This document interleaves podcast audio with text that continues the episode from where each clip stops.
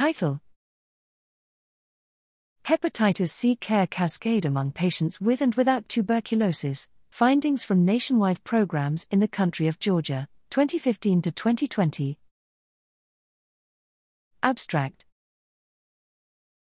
Background The Eastern European country of Georgia initiated a nationwide hepatitis C virus, HCV, elimination program in 2015 to address a high burden of infection. Screening for HCV infection through antibody testing was integrated into multiple existing programs, including the National Tuberculosis Program, NTP. We sought to evaluate loss to follow up, LTFU, from the hepatitis C care cascade among persons diagnosed with active tuberculosis, TB, disease.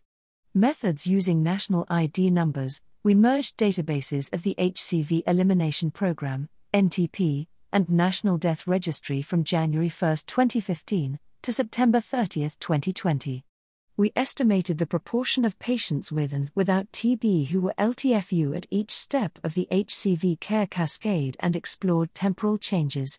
Results among 11,985 patients with active TB, 9,065, 76%, were tested for HCV antibodies, and 1,665, 18%, had a positive result. LTFU from hepatitis C care was common, with 20% of patients with a positive antibody test not undergoing viremia testing, and 43% of patients with viremia not starting treatment for hepatitis C overall. Among persons with confirmed viremic HCV infection, only 28% of patients with TB had a documented cure from HCV infection, compared to 55% among patients without TB.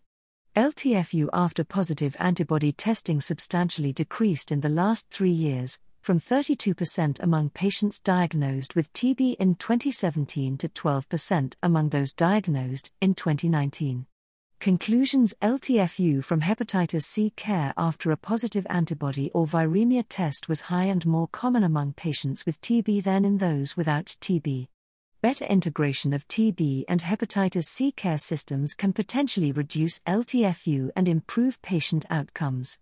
Existing large scale programs for both TB and hepatitis C in Georgia create a unique opportunity for such integration to contribute to hepatitis C elimination efforts.